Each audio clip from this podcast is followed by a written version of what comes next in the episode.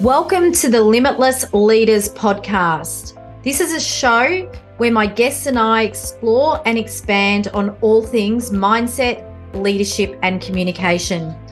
On the show, I interview inspiring leaders, business owners, and entrepreneurs from all walks of life, where they share their stories, experiences, and lessons. This is a podcast for you if you're looking to learn, grow, and accelerate your life, career, and who you are.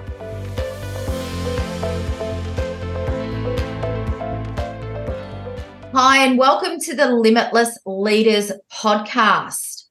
Meaningful work, something I'm very passionate about. And I think, especially post pandemic, people are really taking the time to reflect, reset, and refocus on the things that light them up and the careers that light them up and are on purpose. Today, I have an amazing guest, Nina Mapson Bone, and I hope I've said that correctly. You have, thank you. Yeah. Um, and she is the managing director of Beaumont People and president and chair of the RCSA. Everything Nina does is to create a world with more meaningful work. She's the managing director of Beaumont People, a recruitment and consulting firm that believes in placing people first. And I'm a big believer people before process, before progress. She's also the president and chair of the Recruitment, Consulting and Staffing Association of Australia and New Zealand, and the chair of de- the Development Committee of the North Foundation. This is a charity that supports medical research and patient care for the Northern Sydney Local Health District. She's experienced firsthand the power of work to transform your life. And through her work in recruitment, has seen time and time again how when we're engaged in meaningful work, every outcome at work improves for both the individual and the organisation. It's in these observations that her drive has come to continue to help others in her own development of meaningful work. Welcome. Thank you so much for having me. Excited to be here, Renee. Uh, absolute pleasure. And we'll go into it a little bit later, but you've brought out an amazing book, which I have read. I read a book a week, so I always make sure I read all my guest book. And this one really resonated with me. Meaningful work, unlock your unique path to career fulfillment. So I guess I'd love, Nina, just to have a chat about how you've got to where you are today and what you're doing. Yeah, sure. So I grew up in England, as you can probably tell. Um, I've been here for over 20 years, but um, can't shake the accent. And um, and um, I ended up in recruitment sort of by accident, not a complete accident, but sort of by accident. I always wanted to be a teacher. Sort of once I grew out of wanting to be an actress, I wanted to be a teacher for years. I'm with you. Um, and it, and even thought I might go back into teaching quite late into my even into my recruitment career initially, uh, because I always loved kind of helping other people and watching them grow and watching them develop. Uh, but when I finished university, I wasn't financially in a position where I could then do my teacher, my postgrad teacher course. So I needed to earn money and I got into the workforce. And, and I'd always been really good at sales. I spent my summer holidays doing sales through university. And so when I came to Australia, which was in 2002, my then uh, boyfriend, now husband, and, and I moved here and we needed a visa. And I knew if you were good at sales and you were good with people, you could be good at recruitment. I had had friends that had gone into recruitment and I knew I could get a visa if I went into recruitment. So, sort of a happy accident. I went into recruitment, um, and that was formally in 2002. I'd actually done it as quite a big part of a previous job um, prior to that, but actually agency recruitment in 2002. And, and the rest, as they say, is history. My kind of career in that field uh, grew further and further from there. Amazing, amazing. And I love what you said because I think recruitment is all about people and it is about sales and it is about placing the right people in the right roles for them in their careers. But um, I really love sort of the ethos of your book around really understanding, you know, motivation and those four areas which we'll go into. Before we kick off, we've we're a lot of our listeners all over the world are people from all walks of life. We've got leaders, we've got business owners, we've got university students. Um, if there's someone out there right now that's really questioning their career, what's what's just a really good tip that they could or a question they could ponder? That's a great question. And I think it comes down to what what is it about their career that they're questioning so so my first question is what are you actually question go beyond the initial kind of what should i do or why isn't it working to actually think what is it about it that i'm questioning it? Why am i questioning it? Because if you do that then you might get into one of the four areas that i talk about in the book. And you need to kind of i think we always make the mistake of not going deep enough. That's we think right. i don't like my job i change my job or i don't like my boss so if i get a new boss then everything will be okay. But we don't necessarily go to the root of what the actual challenges are and we don't see it. It's a being happy in your career having meaningful work is a journey. It's a, it's like exercise. It's like a health habit. You have to you have to continually kind of work at it and tweak at it and and be on top of it. So it's not a quick fix is what i would say. No and i i agree with that. And i think you know you know so many people you know leave organizations because of well, personality clashes, which are basically a communication breakdown. And, you know, I do a bit of transition coaching in the work we do. And I always say, work through it because if you leave and go somewhere else, you're going to get that person again. I'm big believer, Nina, in the gift mindset. Like any challenge, welcome the unwelcome, take it head on and embrace it because you can go the other way and not learn. I'd mm. love to ask you, you know, meaningful work, you know, means something different to everyone. And I actually asked someone, I ran some events yesterday, and I actually asked somebody just off the cuff, what's meaningful work to you? And they went, what do you mean? And I said, well, what's meaningful for you in your work? And they said, well, to earn X amount to do this, which isn't how I would answer it. There's no right or wrong. But as a summary for our listeners and viewers, what what is meaningful work? What is it? I love I love that that was the reaction that you had, Renee, because yeah. this was this was why we went we went on this journey initially because we so at Beaumont People, the organisation I work with, we have always talked about our purpose being connecting people to meaningful work, and so yeah. we thought if we wanted to be true to that, we really needed to be sure what it was.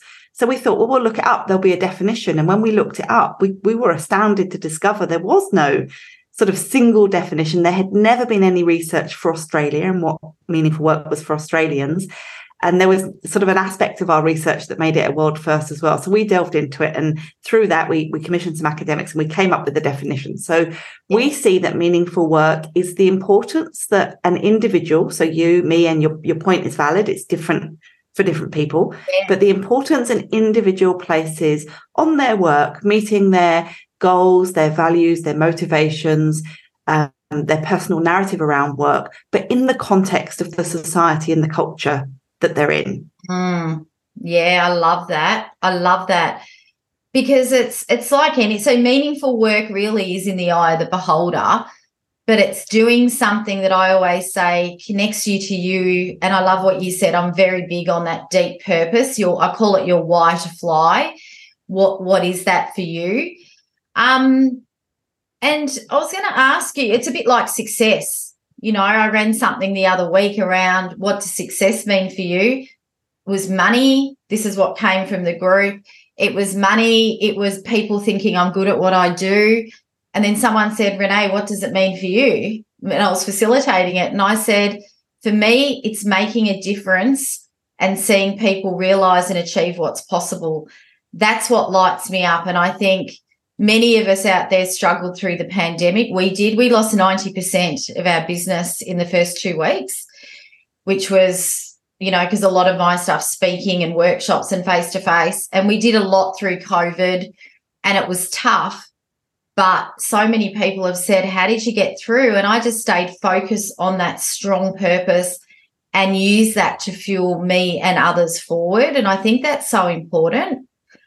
Um, how do you think, you know, I, call it um, the well, the pandemic. How do you think that has shaped meaningful work? Has it changed or brought it more to the surface with people questioning it? Yeah, so we actually so uh, off the back of the research we did, we built a meaningful work profile tool, and we've now had actually, as of um, the last time I looked, which would have been a couple of weeks ago, we had nearly 7,000 individual profiles. So that's wow. since uh, 2020. We've been collecting data on, on what people think is meaningful work. And we saw a really interesting shift as a result of the pandemic. So you're spot on. People did absolutely change their thinking around it, but not in the ways that we necessarily kind of concluded or we saw in the press. So um, prior to the pandemic, the top three factors, and when I say top three factors, they're they're the most popular factors. Yeah. Your yeah. point, your really early point about the fact that it's individual is really important. So these aren't everybody's, but the, the top three in pre-pandemic times. Number one was actually having the trust of your manager. So having a, a really good relationship with your manager. Number two, which is never a surprise, is culture. And number three was purpose, work that makes a difference, that contributes. So they were the top three before. But as a result of the pandemic, when we recut the data at the back end of 2022, so after two years of pandemic, the number one had actually changed to um, safety. So physical, emotional, mental safety, that importance of the, the safety, the security piece. I think all of the uncertainty really shook people. Oh, so that, that was number one. I mean, just that, you know, real kind of back to basics almost for people. Yeah. Number two was um, was connection to your team. So mm. instead of it being about the broader organization, people became much more team mm. focused.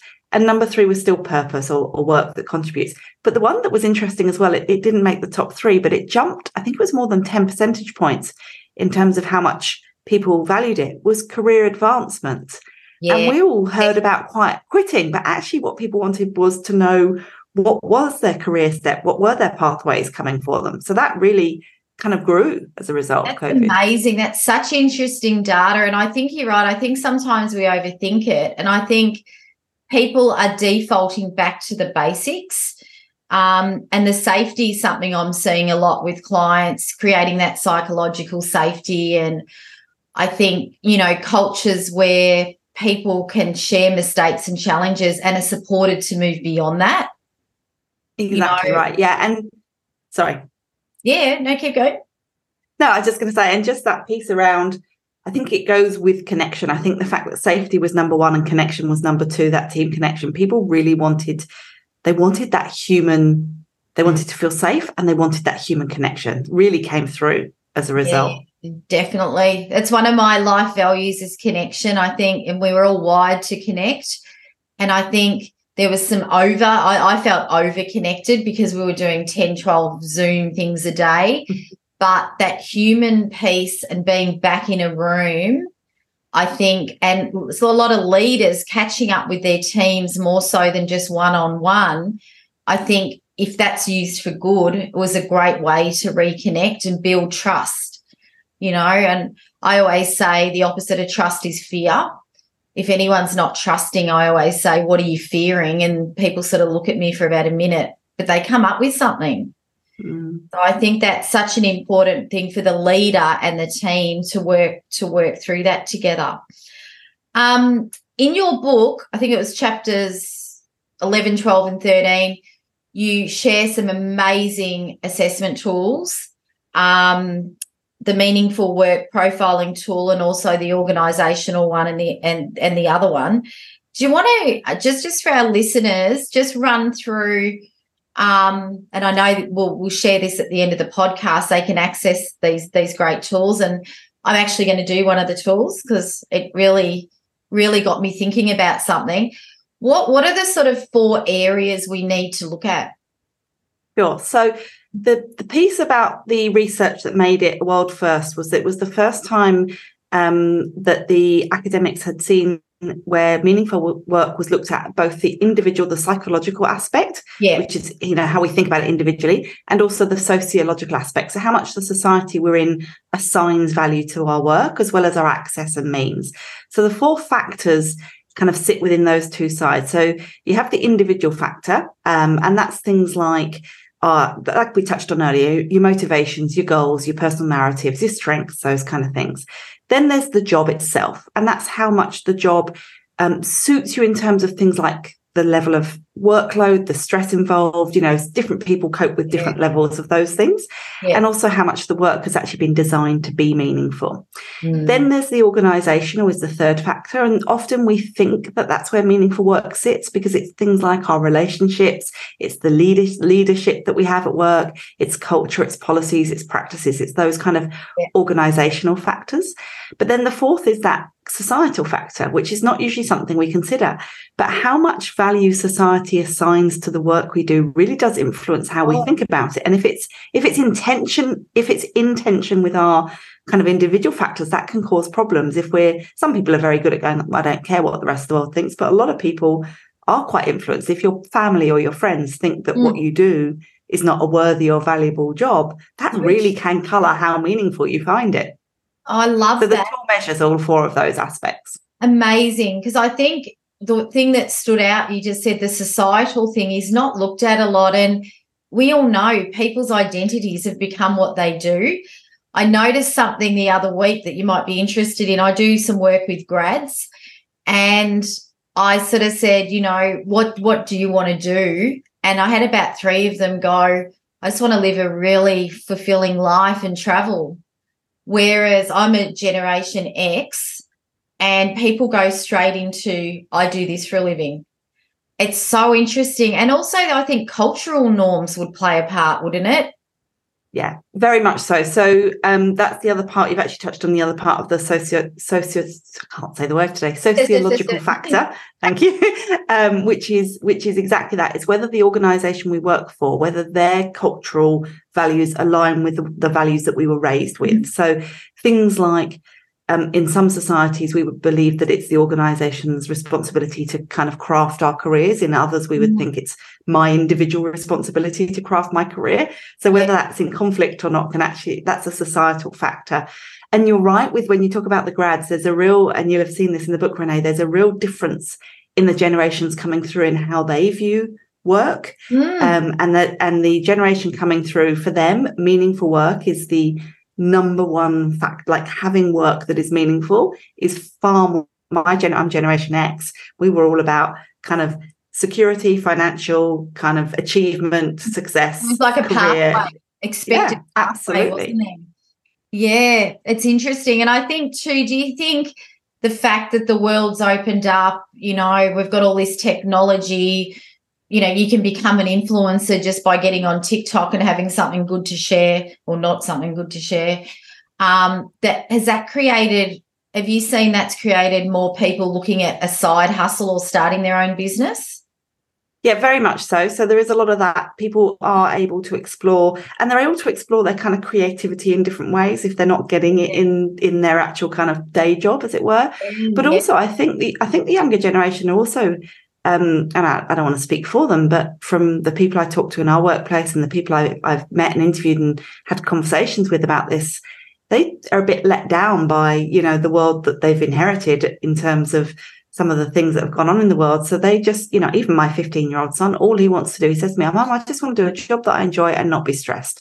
Yeah. And the travel thing as well, you know. So it's yeah. they're not buying into this idea of stress at I all. I think it's refreshing Mm. You know, probably like you, I had the big corporate career and I've had run my business for 17 years now. And um, you know, you have a you have a certain freedom to do the things that light you up. And I have a bit of a saying, you know, if you can do what lights you up 70% of the time, that, you know, that helps get you through. Um, I'm really big on the whole soft skills, or I call them life skills. I prefer that term. We do a lot of work around that. Um, and in your book, there's this is I think it's a Deloitte um, statistic that two thirds of all jobs will be soft skill focused by 2030. Yeah, that's correct. We, I like to call them human skills because human, I think actually yeah. that's you know they are human skills. Things like creativity, oh. critical thinking, communication skills, all of those kind of things. But they're the skills that, particularly as AI influences how jobs are in the workplace, and AI will um, certainly initially take over some of the repetitive tasks or the kind of um, you know re- yeah machine based tasks or mm-hmm. those kind of things. It's those human skills that are going to be critical, and that's why the the Deloitte survey found that two thirds of the jobs will be they call soft skills intensive by 2030, and they're the skills we need to be teaching people. They're the skills that are partly nature, partly nurture, and also come from your experience in the workplace. They they they do. I'm big big on on yeah, human skills, life skills, real skills, and I think I'm you know I love tech. I'm not not against AI at all, um, but I, I always sort of think you know you've got to balance it and ramp up these soft skills more than ever. One one of the soft skills I think that I'm seeing, and we're doing a lot of work around. We call it because we have the 12 gifts in the gift mindset, which are the 12 soft skills we can deepen through uh, embracing lessons. One of them is a gift of curiosity. And, mm. you know, for me, curiosity is about learning, possibility. Um, I'm a big believer if teams get together and become curious, they become creative, they co create, and that leads to collaboration, trust. That's a byproduct of that. How mm. important, mm. you know, do you think curiosity is? And what, what do you think are some of the key soft skills, especially right now, as this AI, it's been around forever, but it's just ramped up. Mm. I think so. I think I agree that curiosity is a really important one, mm. and and I think one of the things that's interesting about curiosity is you you have to have psychological safety first, because yes. if you don't have the safety in the workplace, you won't. Even if you are naturally curious, you won't feel safe to ask questions, which is what you need to do to be curious. So, so I agree. Curiosity. I think the creativity is a really important one. And that's another one that doesn't, you know, is hindered if you don't have psychological safety. So that ability to think differently, to be mm. able to kind of bounce off each other and be creative in the ideas or the concepts that you're coming up with. I think critical thinking is something that we um, underestimate sometimes that ability to take the time to think slightly um, not ana- not analytically in terms of necessarily a scientific way, but more just really questioning everything and really thinking about is this the best way? Why are we doing these things? What's going to get the best outcome? Yeah. Is there a better way? Should we even be doing what we're doing in the first place? You know, and not being afraid to have those kind of that questioning mindset, which that critical thinking is part of the creativity. But a big one you touched on right at the beginning, Renee, is communication. Oh. You know, those I, I, mean, I say to everybody all the time, uh, yeah, in the workshops I run and in, in, in mm-hmm. internally at work, I say to people all the time, most people don't wake up in the morning thinking to themselves, my entire goal today is just to upset as many people as I can. I'm just going to go and really annoy all my colleagues. I'm going to see if I can, you know, put my boss in a bad mood, get my best mate at work offside. Yeah. And yet those kind of things happen all the time because we're not great at communicating. So yeah. that communication skill is a crucial one. Oh, it is. It is. I communication to me, strip away leadership and all these other things. We've we've recently, Nina, created a game called it's up on my shelf up there called Two Sides in Two Minutes. And it's an in-person board game where you debate two sides. So you're for the topic and against it. And everyone in the group shouldn't be able to tell what side you're actually on. And then they give you feedback around key dimensions of communication. And I ran, ran an event yesterday morning on it. And something that kept coming up was, I can't see two sides of that topic. And I said, well, pretend that you can. And two people actually turned around and said, I'm actually for it now. so appreciating diversity of thought yeah. is yeah. so important. Love it. Yeah. So, you know, there's a lot of talk about, and there is a soft, you know, a bit of a um, skills shortage in the market. What do you think is driving that? And, you know, what's going to make that better or worse? Yeah. So we the demographics of the talent shortage are not good. So in that in that it's going to get worse. Now there might be short-term cycles in terms of economic cycles where it kind of has little, you know, blips in that in the next year or two, particularly with a bit of the economic uncertainty that we're seeing at the moment. But the general t- trend over the next five to 10 years is that the talent, talent shortage will get worse. And that's because um, we have a significant number of boomers, about 4 million boomers will be leaving the workforce that will leave before by about 2030. and there's simply not enough people entering the workforce through the millennials mm. um, and the Gen Zs uh, coming through. And we have had a big pause on migration, obviously, with the pandemic. Yeah. So we yeah. don't have as many people coming into the country. And even though the, you know, the borders have opened, the processing of visas and those kind of things is not happening at any speed. Anyone who's trying to get any workers through visas would know that that's not happening. We haven't had kind of the return of backpackers in quite the same way in quite the same numbers. We do have them back, but there's a real shortage of, of across pretty much every role, and it's going to get worse. So that's where those human skills are going to be crucial because we're going to need that as we the other thing is that roles are going to change because of AI so the That's talent shortage is going to be worse because it's going to be in roles that we don't currently have people trained in or know how to do. So it'll be a really interesting time it will be. It will be. And I think more than ever, it'll be a time in every role. I, I believe everyone's a leader because you lead self decisions and maybe a team. But I think it's, and I'm doing a lot of writing on this at the moment. It could could be in my next book, but just around the different dimensions in a role, you know, that spiritual strength, that um, emotional strength, the EQ part, that social strength connection and i think that societal strength as well. Um yeah it's it's interesting. I and we spoke earlier i'm a big believer that the things that happen to us happen for a reason or a lesson a lesson. Sometimes hard to see. I, I know the start of covid we lost everything in the business. My little sister got diagnosed with breast cancer. And I was starting to write the gift mindset, the book. I was like, what am I doing? The irony in my expertise. And then I was like, no, I feel so grateful that I can do this. And I'm a big believer in gratitude. What, and I believe, you know, the, the, the things that happen to us, good or bad, because a lot of the great things we achieve, there's a lot of roadblocks along the way. What's been your biggest gift or lesson personal or professionally, that you've really used to help progress yourself forward? That's a great question.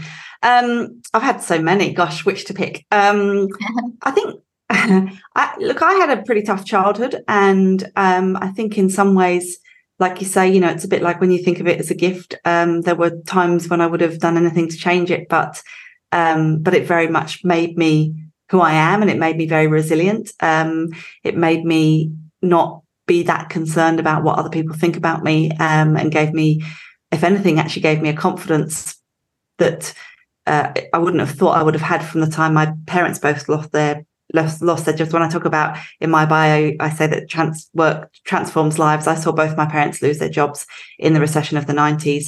Um, and then there were various kind of things that happened as a result of that. So my teenage years were pretty troubled, um, but I was able to get myself to university, get through that, have you know, build a great career for myself from scratch up. Really, so I think that from those kind of that adversity comes a real strength and a resilience. So I think in some ways going through that really set me up well to be very strong because I'm a very strong person. I'm a very tough might be the wrong word, but resilient tenacious person. So I'm very, yeah, very tenacious, very resilient. So I'm very grateful. I'm very kind of calm. I'm not always calm in the moment, but I'm very calm on a kind of big picture sense. I'm not, there's not too much that fazes me that much. Yeah, amazing. I really think whatever happens to us helps us to become who we are and who we're continually becoming. And I'm sure in three or four years, if we caught up, there'd be something, there'd be something else. And what you've said really mirrors, you know, two quotes that that that you've given me. Only the best thing will ever happen to you. Love that. And mm-hmm. you will never be tested beyond your capacity. I think what is happens, if that makes sense. Like I think at the right time, I always say we have hidden gifts, the ones that we just sort of go, move on. And I'm like you, it's very resilient, very tenacious, but actually stopping and going, what happened how can i use that? But how can i share that with others? Because that could be a survival guide for someone else. Mm, absolutely. And i know i definitely have had you know lots of conversations with people both personally and professionally where i've shared things. I'm a very open book so i share things you know anyone asks a question i'll answer it. So um, and some of those things i've shared have helped other yeah. people. Yeah definitely definitely. Um, I love one of your lessons around putting, and this is, you know, really topical theme at the moment. I'm doing a lot of coaching on this, is around um, health and well-being first. Mm. And those listening that know me know I'm a giver and I don't always do that, but I've had some health issues this year and I've really had to go practice what you preach and take a step back. Um, what what keeps you energized and what I call limitless in what you do? um, so I'm pretty protective around this. Maybe a bit, maybe not quite as protective as I should be, but I am pretty protective. Um, I there's a fabulous lady. I don't know if you've met her or seen her speak, but Heidi Denning. Um, yeah. She does a lot of stuff on health and well-being, and she taught me this one um, uh, uh, mm, probably yeah eight years ago now. But um, the the quote that I think you read from me was that I always put my own health and well-being first because I cannot help others unless I'm at my best. Yeah. So if you are a giver and you want to help others, you have to remember that actually the most helpful thing you can do is yeah. look after yourself first. The the key thing for me is that I'm um, I'm very protective about sleep. So I know, so my son has type 1 diabetes. And um, as a result, we're often up in the night. We have to check his blood sugar levels through the night, that kind of thing. So, um, so sleep is a big thing for me. And I will do everything within my power mm. to protect it as much as possible. Um, I walk with my best friend every weekend. Um, and so that I have some one-on-one girl time with her every mm. single weekend. I play hockey. I play field, field hockey and indoor hockey. So I'm still very active. Yeah in that regard. Um, and I really love nature. I find nature very restorative. So I love being out in nature. If it's if it's green or blue, it's good for you. I always say. So oh, it's great to be out there. green or blue, it's good for you. I'm a bit the same. I think the the nature piece is so important. And I did some research in my book around the main reason we switch off in nature more easily than being indoors is because our brains can't comprehend the data of nature.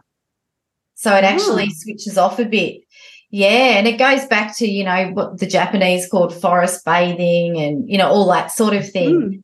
But I think it's it's so important, especially at the moment. So many people are, you know, the key things, you know, we've just done a survey, overwhelmed, burnt out, which obviously has a different, you know, um, definition mm. for many people, um, and just feeling a bit out of control. And I think what you've said is so important. If you can take a step back and look after you, especially to really reflect on what is meaningful work, you can't do that when your headspace and your energy is all over the place. So absolutely, and we, sorry, sorry, I didn't mean to cut you off, Renee.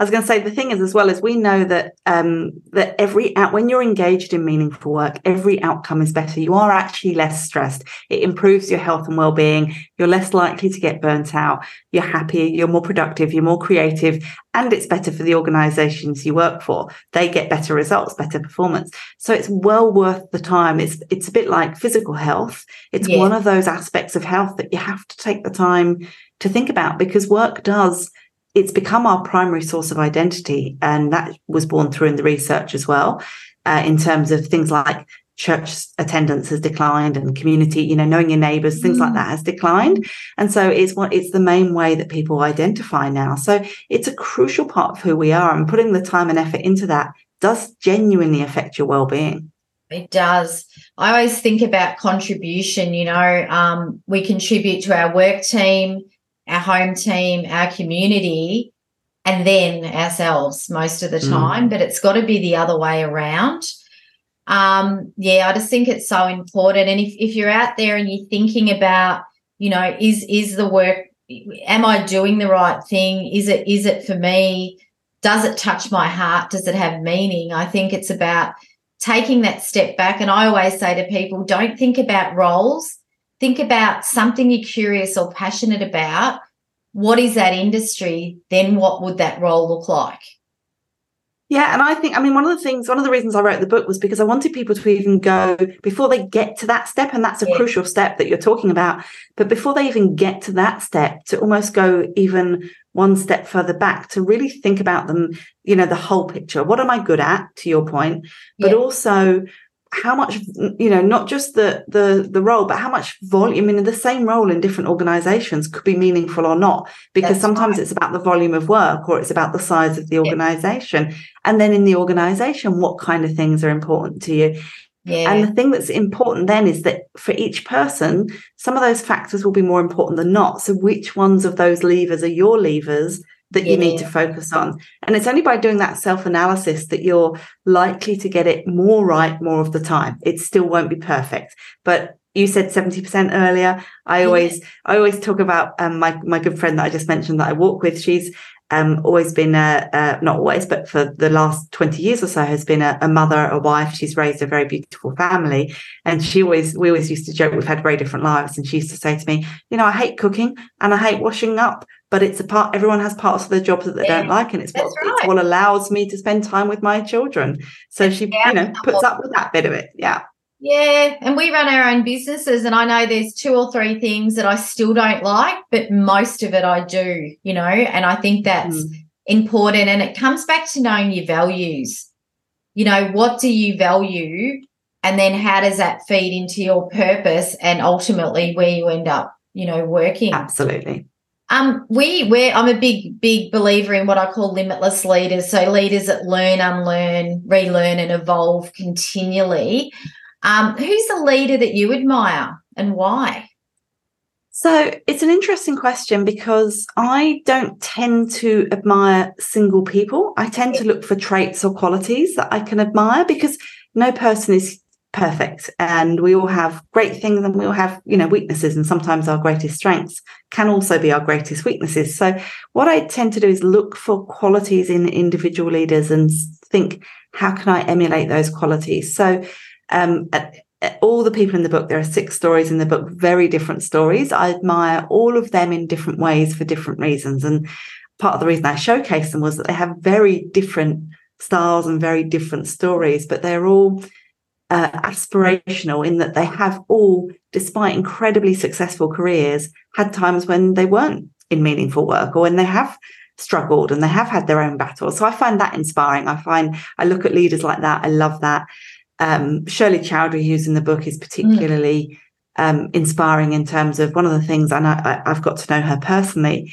is she is completely fearless in speaking her mind, um, but she does it in such an endearing way, and that's a hard hard trait it to is. get right. So she does that really well. Yeah. So it's that I look, but I look for traits like that. I look for what is it about? What is the trait that I'm trying to to learn? What's the skill I'm trying to take from it? I love that. It's sort of like our friends and relationship network. Mm. You know, I always I've got the the Zen, my passion's cooking. So I've got my Zen friend I've had since I was three years old. We cook together. My friend that I party with, the other friend that's the critical friend, the other one that's just there to support. And I think it, I love that, just taking different traits. And I think knowing when you haven't had meaningful work helps you know what meaningful work means for you. So there's a gift in that itself. Absolutely. And it can actually make you a better leader. I think about one of the worst oh, work experiences I had. I had a boss that was just awful. I mean, one of the worst experiences of my working career. But I learned an awful lot about what kind of leader I didn't want to be through that mm-hmm. period of my life. So there's still lessons in there. I love that. I call the difficult people in our life Kris Kringles. You ask for perfume and you get socks. They teach you the most. And um, I sometimes ask people, you know, have you had a Kris Kringle? And they go, no. I go, you will. um, it comes always, to us all. yeah. I always love to ask four little trivial questions. What is your favorite noise? I love the sound of kookaburras laughing. I don't think you can hear kookaburras laugh and not be in a good mood, especially when there's a whole group of them. I live quite near the bush and I often get woken up to kookaburras laughing. It just makes me happy. I love that. Favorite food? So it's your last night on earth and you can eat anything. What would it be?